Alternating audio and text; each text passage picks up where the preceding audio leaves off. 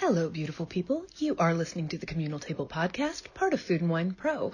I'm your host, Kat Kinsman, senior editor at Food and Wine, and my guest today is Kwame Onwuachi, who is Oh, so many things. Um, a Food and Wine Best New Chef in 2019, James Beard Award winner for Rising Star Chef. He wrote an incredible memoir, Notes from a Young Black Chef, that is being turned into a movie.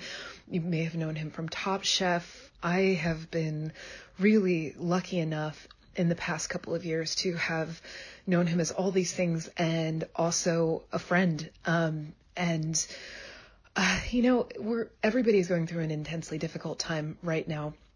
I don't care who you are. Um, the global pandemic is affecting you in some ways, and uh, restaurants are being especially hit hard right now. Um, this, so many people I love have had to lay off their staffs. They've had to face challenges that they never could have anticipated, and it I can it can seem really really bleak. Um, the the light in all of this has been seeing the people who step up as as the helpers, as the as the leaders, as the the people who are taking concrete measures to make sure that there is a future for restaurants. And Kwame has emerged as one of the voices um, in that with his his work with the uh, Independent Restaurant Coalition and the way he's taking care of his um, team at Kith and Kin and just being a great and and positive voice out there in the world. Um, so we had a, a call and talked about all of these things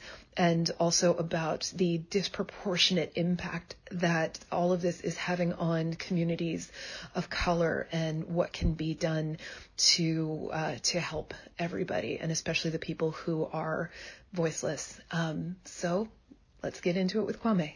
Kwame, how you doing? Uh, you know. Give me the real answer if you don't mind. Um, it depends on the day. You know, I have these this roller coaster of emotions right now, and I, I try to stay positive throughout it all. Um, worried about my team, worried about the industry, and um, yeah, I mean, some days are better than others. Yeah.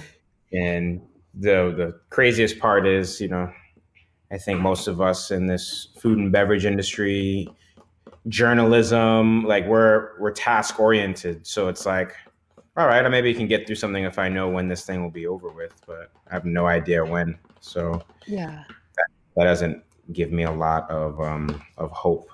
No, and and that's the thing is like you know we we're always told like look for the helpers, look for the leaders, look for all of that uh, stuff, and no one has any experience with this whatsoever. Uh, the restaurant industry has certainly not been uh, through this before. But my my colleague. Um, Margaret Eby, has this great tattoo, and she said, "If you can't find the mayor, you must be the mayor." And I think you became a hmm. mayor really quickly. I, um, I appreciate that. That's a, a, heavy, heavy crown. I have, I have great people around me. You know, um, great leaders to follow as well. Yeah. Um, so I'm just, I'm just trying to do what I what I can with you know whatever platform I have. Um, you know, but ultimately, I just want um, you know repre- restaurants to be representative, and I want to do something useful with my yeah. time. You know, um, you're a doer. So. you just you are. I mean, in the in the time that I've known you, you know i see I, have seen you grow as a leader in in such a beautiful and organic uh, kind of way and i've also seen the pressure that that uh, puts on you and um, so I, mm-hmm. you know i mm-hmm. want to hit on a few different things because i want to talk about what you're doing with the irc but i also really want to talk about um, what you brought up on this conference call yesterday with some other industry leaders about how the lines of representation are falling in this. And you, you said something that really stood out to me about uh, it being your goal to represent the inaudible and you you know you're a proud son of the bronx and which is being hit so hard exactly. can you talk about what you're seeing uh, you know it, where where you grew up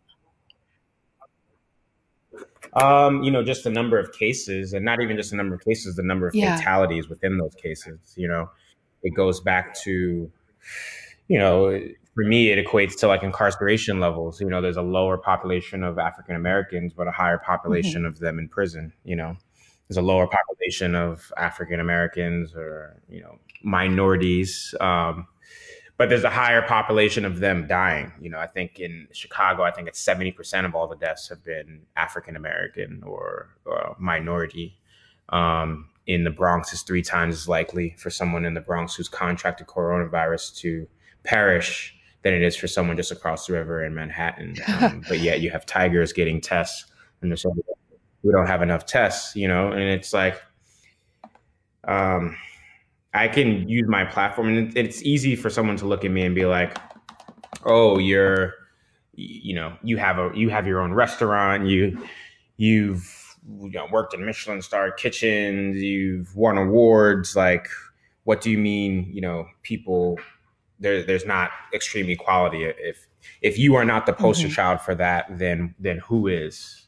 And you know what I say to that is, you know, just because I've gone through these things doesn't mean that they don't exist. Just because I have the mental dexterity to continue to push through doesn't mean that it's not happening to other people. Um, and when you look at coronavirus, I mean, you can just look at the numbers and see that there's something off you know, and I don't know if that's because mm-hmm. it's easier for people to social distance because they can work at home, um, in in these you know other um, areas, or um, or if you know there isn't healthcare provided for for most of these people when they find out it's too late. I'm not a scientist, you know, but I can look at numbers and see that there is some sort of misrepresentation. Um, I mean, I was looking uh, yesterday. Sorry to uh, cut you off. I was reading a piece by uh, Charles Blow in the Times, and he was talking about the kinds of jobs uh, and the distribution of the kinds of jobs and the statistics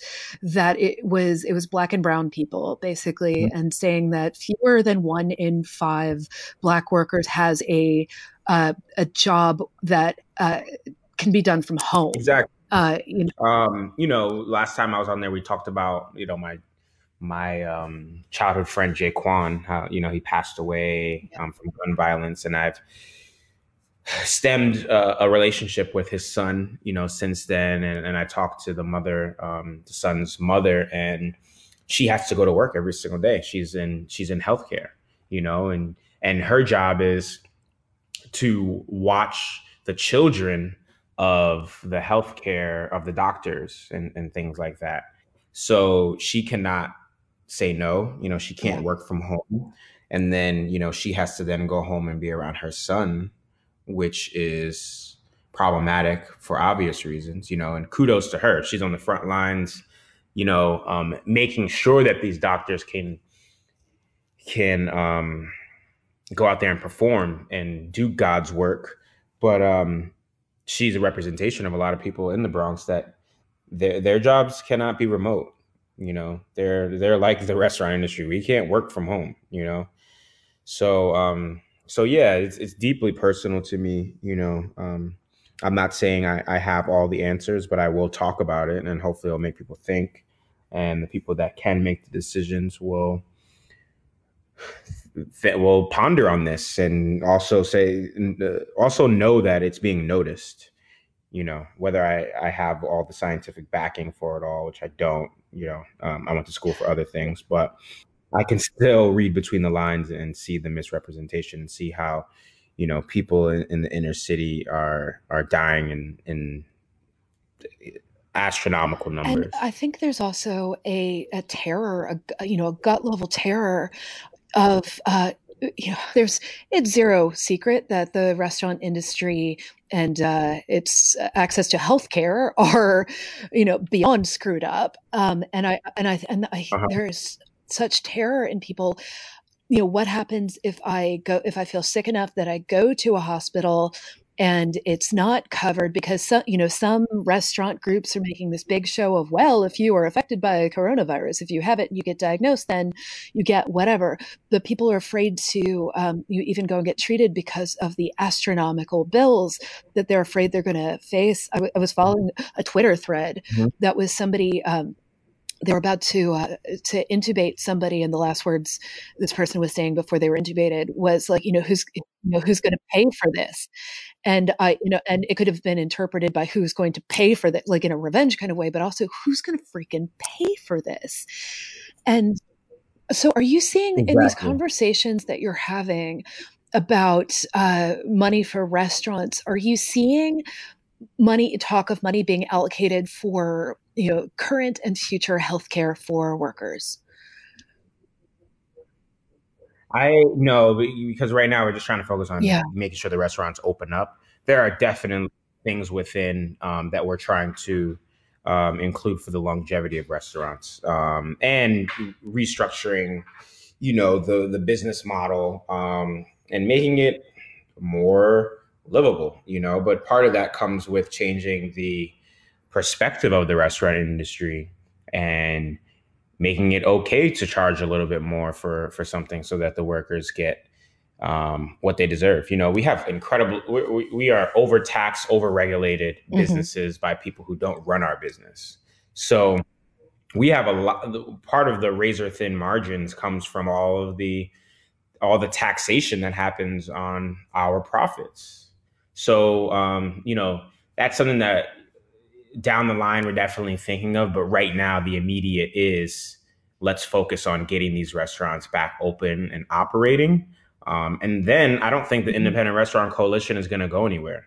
You know I, I, like to joke and call it um, the avengers of the restaurant industry I keep ma- I keep making Avengers references uh, to all this, like having our Avengers mm-hmm. assemble uh, moment. I mean, you're a, you know, you're a, a, Food and Wine Best New Chef class of 2019, and I, you know, we're, we're I definitely feel like the Spider Man in, in this because like everyone is so so accomplished. I'm like the young the young guy trying to you know come in here and show that he he can he can contribute in, in any way that he can, and just happy to be there. So that that's how I feel in this. Um, but yeah, it's the Avengers, you know, and we the I don't think there will always be things to fix. There will always be um, more battles to fight um, and things to advocate for. So that's what the coalition is for, you know, and I think it will uh, graduate into something bigger and um, and just more lasting within the industry that we can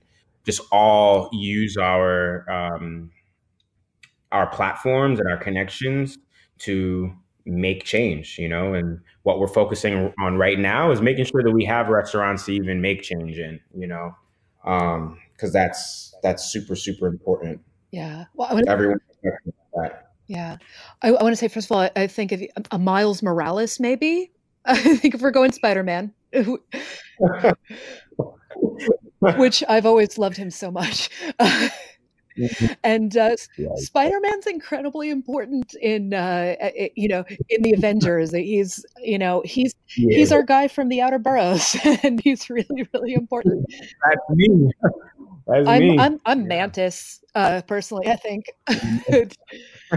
but uh, but you're you're dealing so independent restaurant coalition. Um, I want to talk about what an independent restaurant is because I think there are a, a, lot of different views about it. Because some people are looking to, you know, there's this conversation that looking to Danny Meyer, looking to all these other people, and saying like, wait, you're not an independent restaurant, and like at the same time, these places actually technically are. So you're when you're talking about independent restaurants, it is a vast swath of things. It is everything from a little, you know, a diner, a, a taco stand, a, you know, all of these things to a Daniel or uh, you know, Le Bernardin or something. And and do you see that um, any of the sort of fine dining places were any more equipped to deal with this than the smaller places? Um, when you say smaller places, because a smaller place can be Chef's mm-hmm. Table at Brooklyn Fare, you know, that's only what yeah. twenty seats, you know, or Daniel has hundred seats, probably a little bit more, you know. So, um, you know, small is relative. You know, if, if we're just talking fine dining and more casual, um, those can also mean right. you know two totally different things. Um, because some fine dining restaurants are still family owned. You think of you know um, Jesse Ito's restaurant. It's like him and his father. You think of Kato, you know, in in in L.A. it's it's a, it's a family run restaurant. It is fine dining, but I think um, you know when we think of independent restaurants, an independent restaurant is just a restaurant that utilizes small purveyors. You know, um, helps with the local economy, um, something that isn't a large corporation. Um, it's a, a restaurant um, that um, how can I best describe this? Um, it's it's not part of your, your your we're not talking about McDonald's. We're not talking about Wendy's you know? We're not talking about these these chain restaurants you know? And I'm not saying that they don't need their own help. You know that's that's not the point here I'm just talking about restaurants you know um, that feed our communities in in a different way. So it's it's it's your smaller restaurants that um, that that just aren't on this, this like large scale. So they're, they're not these like national, international corporations that we're talking about. Yeah, I mean, I, am thinking a lot of my neighborhood restaurants and have been trying to support them in whatever way seems right right now. Um, you know, and because mm-hmm. people are not going to survive on delivery and takeout. I mean, that's it's just you know that's not going to happen. It, it, it's you know people are they were i think it's a great pivot for now and people can support um, in some ways but then you know there's the ethical question of okay so you have somebody still in there having to leave their house and cook. You have you know purveyors having to to bring in food for that and you know you have uh, delivery um, you know, I've been trying to go and, and call call restaurants directly and pick up, but then I'm thinking, you know, is there something unethical or immoral about expecting that somebody else is going to make this this food? And I think a lot of people are caught on that right now.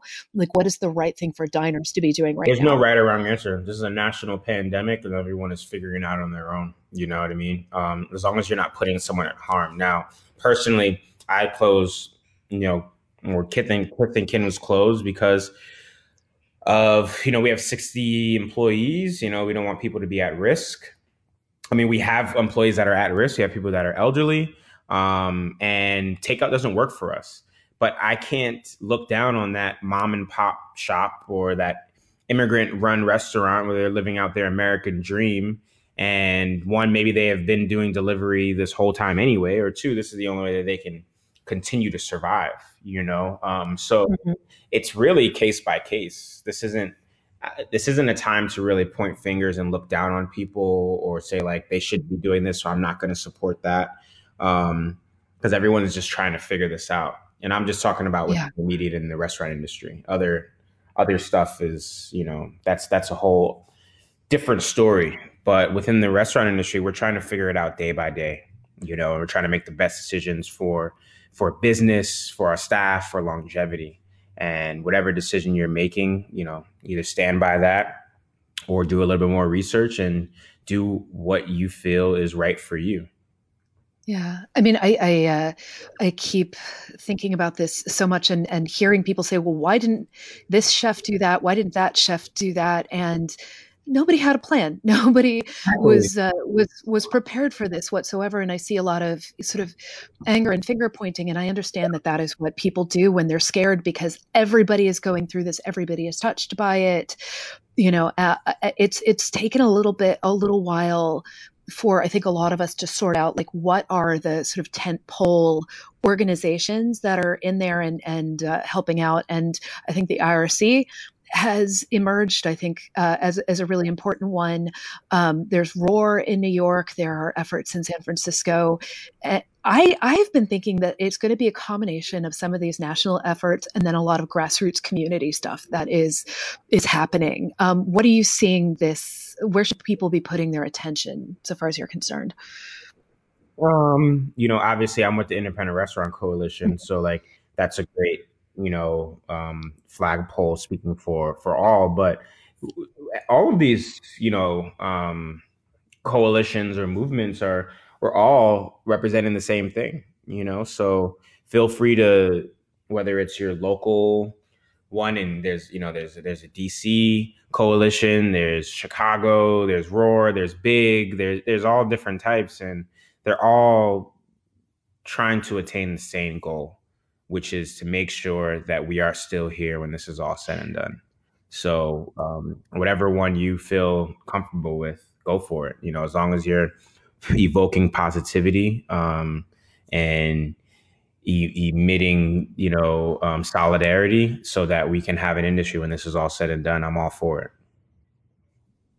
You know, we've been talking a lot because uh, you know we have the 2020 Best New yeah. Chef class is uh, is coming up, and you know this is unprecedented. And you were, you know, present for the mentorship that we uh, did last year, and we're trying to figure out how to do it for them this year because it's you know it's uh, with with them and with our best new restaurants it's, it's coming into an unprecedented uh, time from before so we're trying to figure out sort of how best to support and advise and I, I, just I keep coming back to what you said about representing, um, you know, being a representative of the inaudible. So when this money comes down, um, you know, we've been saying what we want to communicate to the best new chefs is, uh, you know, we're asking people, you know, when we th- we're thinking about a knife roll and you have the essentials in there, what are the essentials you move forward with? What is the stuff that gets left in in the past, and just trying to figure out what is really important when this money comes down and restaurants reopen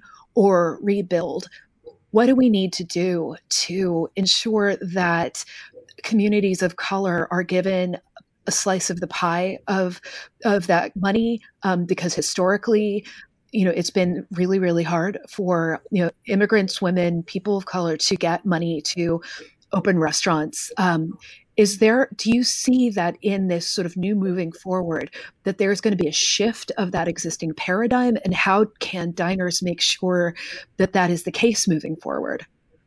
I don't think there'll be a shift. I mean quite frankly because the um, you know the parameters that are put in place to even attain some of these you know grants or loans um, they favor the people that have um, uh, lots of support essentially. You know if you have all of your uh, you know taxes in line and um, you're current on on pretty much everything then you're eligible for all of this. Now i'm not saying that you know minorities and women and things and people of color aren't current on all of that but i i just feel that um, it's it's going to be harder for the smaller you know, family run places to provide all of that um, and be eligible for the whole package. Um, moving forward, you know, I don't have I don't have the answers. I also don't have the money. So like I feel like, you know, we should we need to start directing some of this to the people that to the powers that be, you know, um, that have the access to to capital or access to um, providing, you know, lots of platforms and, and backing um, to direct their efforts and to spread their efforts uh, uh, across the board, you know, so everyone is is represented. But um, you know, I think when we do get back into this, we're going to have to really think about our business models and um, make sure that we do have funds um, kept away so we don't run into these situations where we are on the brink of, you know, destroying an industry or not seeing. Part of this pandemic is destroying the industry. Not it's not a, a fault to ours, but I think we just need to be more more prepared. You know, as business owners um, for situations, for unfortunate situations. Yeah, I mean it's I, I, keep thinking about the there is a 24 hour you know diner coffee shop up the street from me that you know I go to once a week or so, and I think they're they're doing delivery. But I was thinking there's they're a cash business. You can't mm-hmm. use a credit card there. There's no way. You know they're running to the bank um, you know throughout the day, and you know and and I'm I'm thinking like if you're a business that just is floating cash constantly, you know there's no way that you have a bunch socked away, and that's going to take take some like you know rich ass person who lives in my neighborhood to uh, really yeah. I've, I've lived in this neighborhood for a you know, uh, be- I moved here because it was cheap at the time, and or, luckily I've been luck- lucky enough to have my rent locked in for a pretty long time. But there's some incredibly rich people here, but I need some like stockbroker or something like that to go and bail out Seventh Avenue Donuts. So because it's been around yeah. for God, I think since the 20s or 30s or something like that. I could be getting that wrong, but it's been around for decades. In addition to your own restaurant, what is the local place near you that you hell or high water want to see succeed? Um, El Rinconcito, so little El Salvadorian place um, in DC. Um, Los Hermanos, it's a um, Dominican spot. I really, really like um, Chercher, this Ethiopian restaurant you know, I want to see all of these places succeed. Um, Cane, you know, restaurant by Peter Prime, he building a lot of momentum, you know, and these these type of restaurants I, I would like to see succeed, as well as all of you know, countless other ones, you know, um, uh, Carlie Steiner Pom Pom and you know Erik Bruner Yang, all of his restaurants. I want to see everyone succeed. You know, um, the small immigrant run places, you know, those are near and dear to my heart. One, because, you know, those are places I like to eat at on, you know, every day. And two, you know, those are the restaurants that feed America, you know, the the pulse of America, people that do the things that you don't want to do, you know, and keep America going. So I I hold those places, you know, near and dear to my heart. Yeah, and you have a GoFundMe for um, your team Mm-hmm. Yeah, I have a GoFundMe for my team, um, just so they if so they can see a glimmer of hope, you know, um, and let them know that we're thinking about them. Yeah. And what are you? I ask you this question a lot. What, what are you doing to take care of yourself? I'm actually working out a lot. I read that really like three times a day. Yeah, yeah. it, it's keeping me sane. It's giving me a sense of purpose because you know I like to stay busy and not come up for breath ever, you know, and it gives me this sense of purpose, um, just like completing, you know, a workout every single day and eating really healthy um, and trying not to just like overindulge. So yeah. so this is how uh, Spider-Man or Miles Morales like morphs into Thor. yeah. Exactly. Oh my exactly. gosh. And uh, I want to ask you also something that I've been asking people on Twitter and stuff. Mm-hmm. Uh, okay. Have you noticed that you're like locking your jaw up or that you're like lifting up your shoulders too high or like any of these kind of things. I've been trying to get people to like have this thing unclench a clock so they can just soften their muscles because I, I, mean I've I've been good. Honestly, the workout is very good. meditative for me.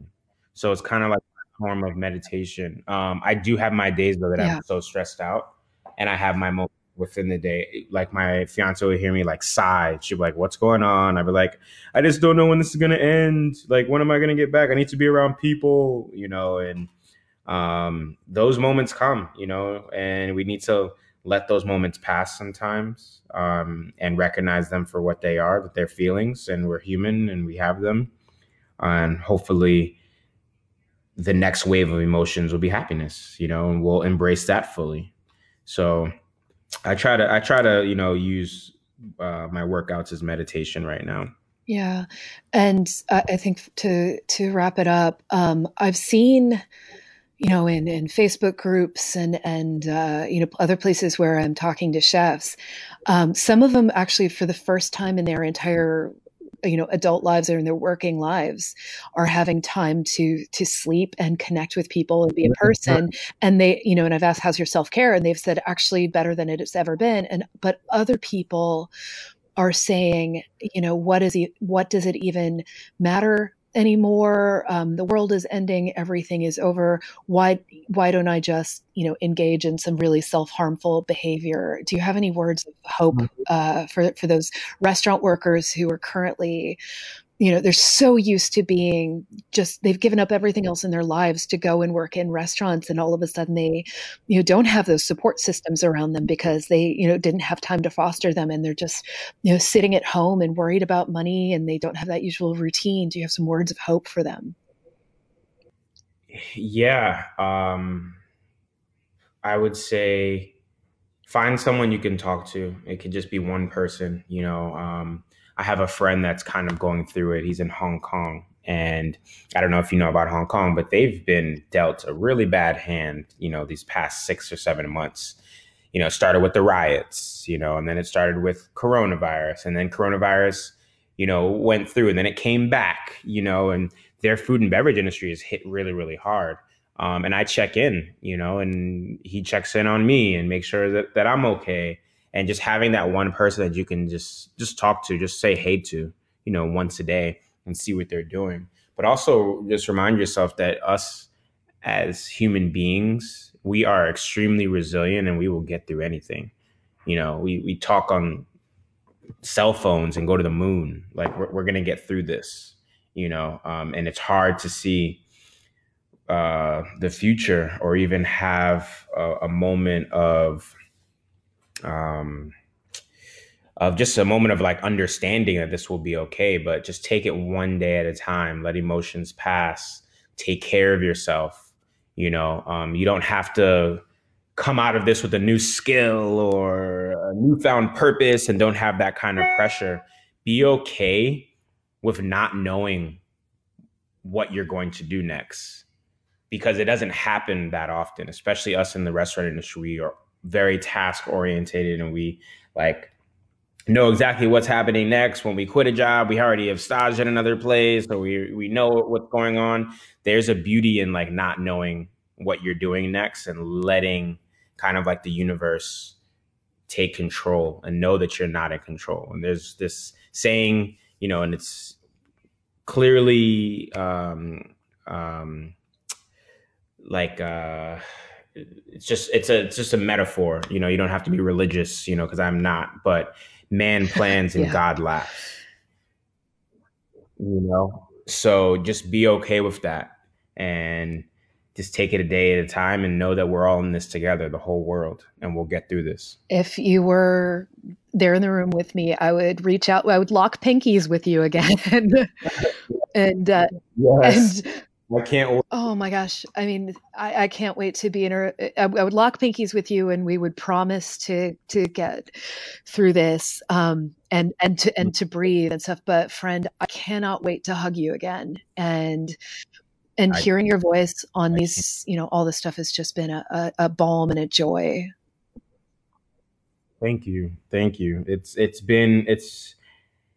I never thought I would be, you know, advocating for you know restaurant rights or anything but it feels right you know it feels like the right thing to do. And i'm i'm just honored and grateful to have this platform to talk about these issues um, that are near and dear to my heart. So thank you as well for having me on. My friend you deserve you deserve to be on that platform and i'm grateful for you Thank you so much to our guest today, Kwame Onwuachi. And please, uh, we'll include the links to the Kith and Kin GoFundMe to uh, saverestaurants.co, where you can join forces with other people in the industry who are fighting for the future of restaurants. This work is so important and it needs absolutely everybody involved in it. And, you know, we, we finished out the end, uh, you know, talking about you know, calming down some and, and, and, you know, some self care. And I really hope that anybody listening to this is able to give themselves a moment and step away from the news, step away from whatever is stressing you out right now, and just take this moment, relax your jaw, drop your shoulders. Um, if you, like me, are a person who bites or picks at your skin, give yourself a break. Give that skin some time to heal, give you some time to heal. Um, the harder we are on our bodies during this time, the less strength that we will have for the, the fight ahead.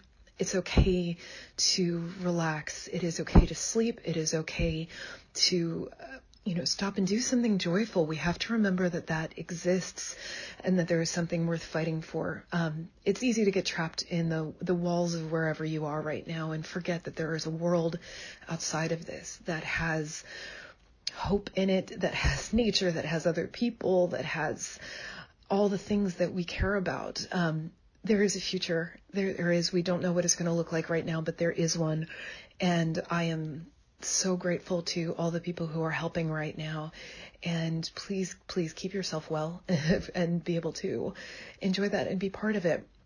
I want to also thank um, our incredible team here, um, Jennifer Martinick, Margot Gotthelf, and Hallie Tarpley, who all work on the audio side, and Sarah Crowder, our photo editor. They've been nimble, they've been incredible. They're all working from home and still making this all come together. And I'm so grateful for them and to all of my food and wine coworkers on a regular basis.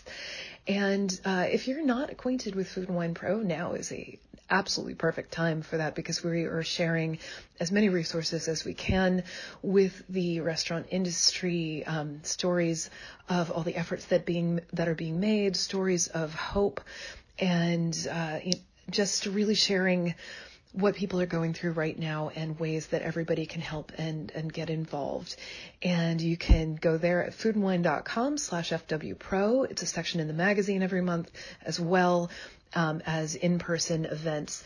And I just hope everybody can take part in that. There is also the Food and Wine Pro newsletter that uh, comes out every week. You can sign up on the, the Food and Wine Pro uh, page.